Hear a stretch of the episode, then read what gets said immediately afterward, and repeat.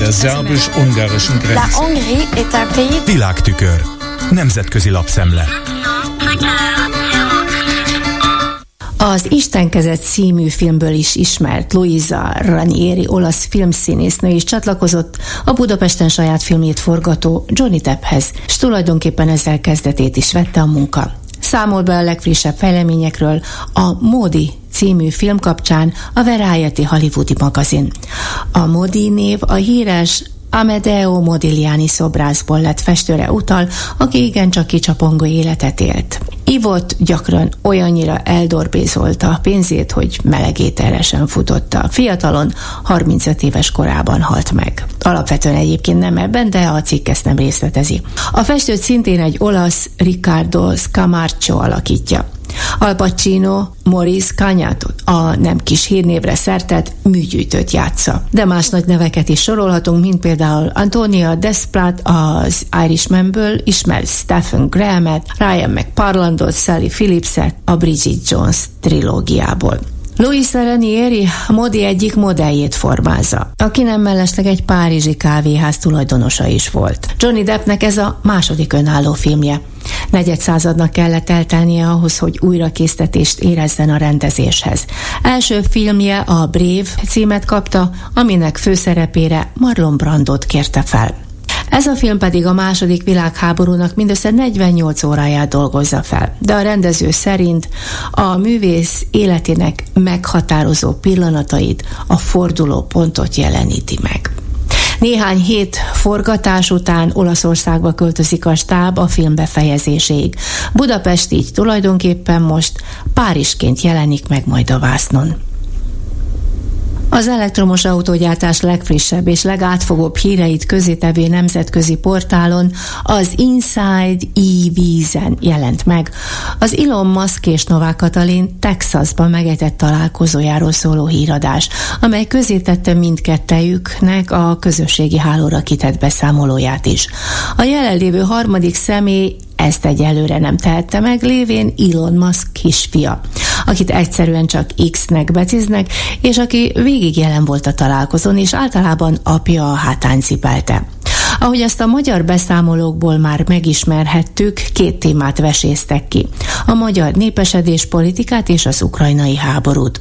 Ennek részleteiről itt sem tudhattunk meg sokat, csupán annyit: egyetértés volt abban, hogy nem csak azonnali, de fenntartható békére is szükség lenne Ukrajnában. A jelenlegi népszaporulat siralmas helyzetét Novák Katalin demográfiai jéghegyként írta le.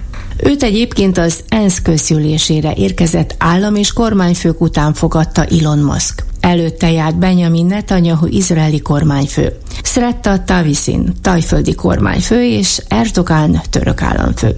A cikk egyébként arra is kitér, hogy épp a magyar államfő érkezésének napjára lett kész az új székhely bejárata. A hozzá roppant elegánsan, úgymond futurisztikusan megdizájnolt árkádos sétánnyal. Az ABC News Utahi helyi tévécsatornáján is csak most számoltak be a magyar államfő útjáról, amelyben őt nem, hanem az őt fogadó utahi kormányzót szólaltatta meg a riporter. Zsebben elhangzott: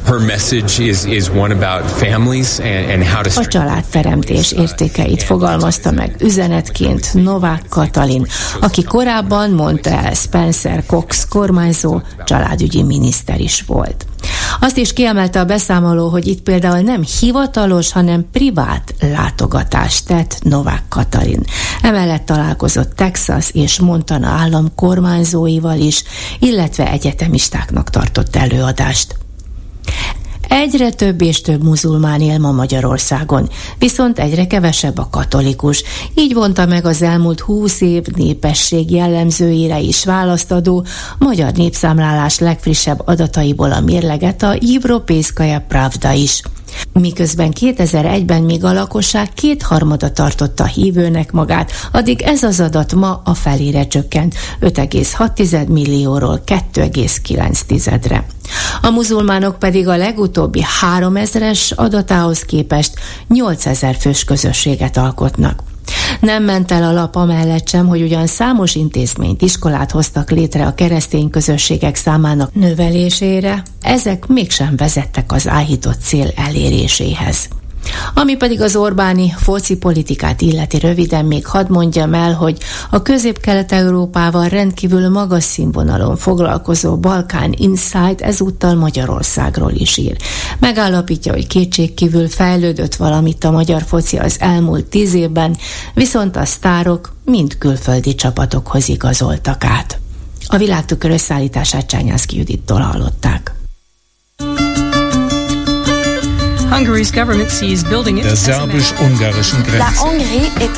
Nemzetközi lapszemlét hallottak.